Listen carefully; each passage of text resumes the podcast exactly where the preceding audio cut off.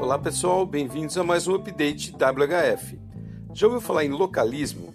Pois é, é uma nova tendência que surgiu devido à mudança de comportamento decorrente das medidas adotadas para se proteger nessa pandemia. Segundo estudos, nas cidades grandes, as pessoas estão comprando mais produtos e utilizando mais serviços nas proximidades onde moram Embora os serviços de delivery também tenham crescido, muitas pessoas procuram utilizar o mínimo possível, também por motivo de evitar contato com pessoas que circulam muito em vários outros locais da cidade. Alguns comércios locais aproveitaram a oportunidade de programas financeiros governamentais ou não para poder melhorar a estrutura física de seu estabelecimento e torná-los mais atrativos para sua clientela. Olha que legal!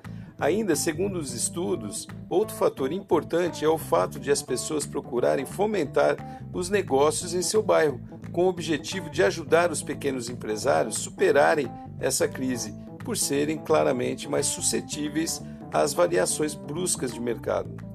A expectativa agora é saber se esse tipo de opção continuará sendo usado mesmo pós-pandemia.